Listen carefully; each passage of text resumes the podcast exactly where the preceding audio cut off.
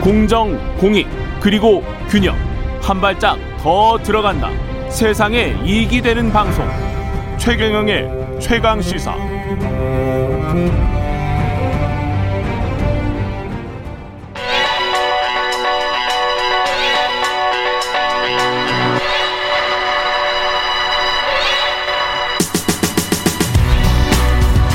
네, 오늘의 눈 손희정의 눈입니다. 오늘은 오늘은 문화평론가 손희정의 눈입니다. 스튜디오 들어와 계십니다. 안녕하세요. 예, 예. 안녕하세요. 2030은 7080에 왜 열광하는가? 네. 예, 오늘의 주제인 것 같은데요. 실제로 열광합니까? 예, 그런 것 같아요. 예. 그래서 요즘에 이제 K 할머니라는 말이 유행을 할 정도인데요. 예. 이 흐름을 이끌고 있는 대표적인 아이콘으로는 역시 세 분 정도 꼽아볼 수 있을 것 같은데 음. 일종의 트렌드로서 그 시작을 알린 것은 아무래도 유튜버 박막내 할머니일 박막내 할머니. 것 같고요. 그리고 박막내 할머니와는 또 다른 재미를 주면서 인기를 끌고 있는 분이 밀라논나라는 분입니다. 예. 이분이 패션계에서 오랫동안 종사했었던 분인데요. 밀라논나. 네, 예. 밀라노에서 유학한 최초의 한국인이고요. 아, 그래서 네. 이제 밀라노와 이탈리아어로 할머니를 뜻하는 논나를 아. 합쳐서 이제 밀라논나라고 스스로를 부르시고요. 예. 1년 전에 구독자가 20만이었는데 음. 최근에 이제 80만 명을 돌파하고 인플루언서로 어이구야. 활동을 하고 계시고요. 예. 또뭐 마지막으로는 역시 윤며들다의 예. 배우 윤여정 씨가 있겠습니다. 예. 아, 이게 특이하네요. 2030이 7080에 열광하는데 7080 할머니들이에요. 네. 할아버지는 없어요. 이게 또, 저, 아주, 저, 뭐랄까요, 의미하는 바가 큰 것 같습니다. 함께 살펴볼 수 있을 것 같습니다. 예. 왜 이런 겁니까? 이게 이제 사실은 뭐 특히나 광고계에서도 주목을 하면서 예. 이제 관심을 끌고 있는데 음. 최근에 윤여정 배우가 이제 그 10대, 20대에서 30대까지 여성들이 굉장히 많이 이용한다는 온라인 패션 쇼핑 앱 광고 모델로 발탁되면서 예. 더 이제 주목을 받고 있는 상황인데요. 예. 이때 카피가 남 눈치 보지 말고 네 맘대로 사세요. 입니다. 그래서 예. 이 카피에서 사실 이 흐름 같은 것들 좀 읽어볼 수 있다고 생각하는데요. 음. 저는 개인적으로는 사실 한국이 노인 혐오가 매우 심한 사회이기 때문에 몇몇의 어르신들이 주목받는 것에 너무 과도하게 음. 의미를 부여하는 것 아닌가라는 예. 생각이 들면서도 음. 왜냐하면 이분들 인기를 끌고 있는 분들 몇몇을 살펴보면 그냥 그분들 자체로 인기를 끄는 거지 7080이 꼭 의미가 있나 이런 생각이 들기도 하거든요. 그렇죠. 근데 그럼에도 불구하고 그러면 노인들이 이렇게 비가시화된 사회에서 음. 왜 이런 트렌드가 트렌드가 만들어지는가는 좀 짚어볼 수 있을 것 같거든요. 예. 그랬을 때에는 첫 번째로는 이들이 어떻게든 버티면 성공할 수 있다. 라는 소위 존버런의 증거들이기 때문 아닌가라고 저는 생각을 하는데요. 아, 그래요? 이게 예. 눈앞의 불안이 너무 심하고 음. 그러니까 미래의 가능성을 확인받고 싶은 부분들이 있고 그게 이제 위로가 되는 거죠. 아, 버티면 저럴 수 있구나.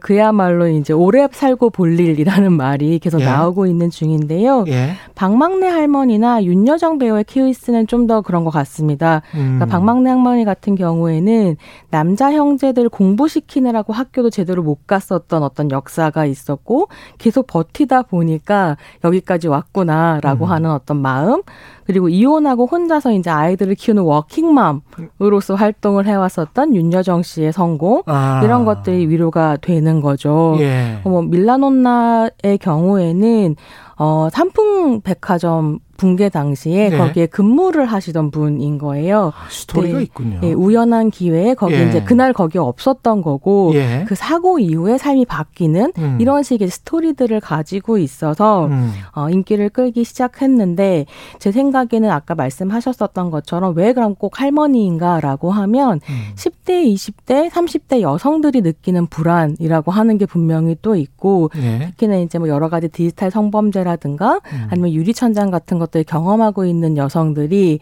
어, 7080 세대의 성공을 보면서 좀 다른 느낌을 갖는 것도 분명히 있는 것 같다. 음. 그런 생각이 들고요.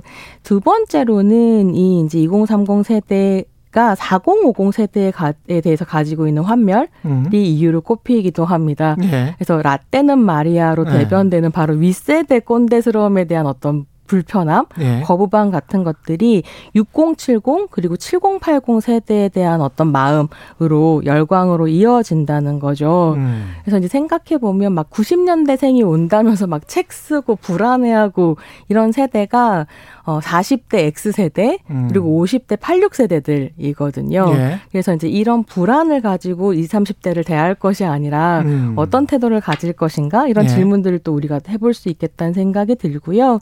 예. 마지막으로는 예. 어른 없는 시대에 어른을 찾아서 모델로 삼고 싶다는 욕망이 작동하는 것 아닌가. 음. 그래서 저는 이 흐름 안에 얼마 전에 작고하신 최영국 선생님이 좀 떠오르기도 했습니다. 아. 그러니까 어른 없는 시대의 유일한 어른이라는 평가를 받으셨던 분이기도 했고, 예. 그가 했었던 이 말이 굉장히 이제 오랫동안 회자에 됐었는데요. 노인들이 저 모양이란 걸 잘 봐두어라. 음. 모든 건 이기면 썩는다.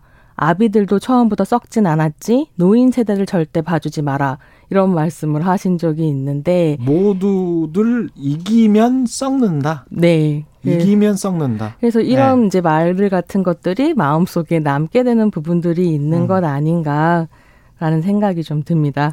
그 아까 말씀하신 마음대로 살았고 버텼고 네. 그 다음에 희노애락 굴곡이 있었고 네. 여성분들이 지금 많거든요. 네, 네. 예.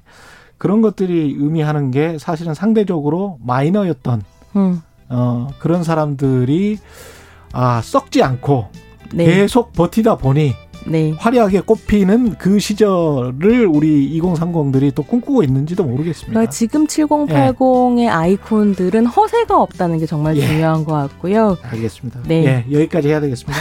네. 말씀 감사하고요. 문화평론가 손희정의 눈이었습니다. 고맙습니다. 감사합니다. 예.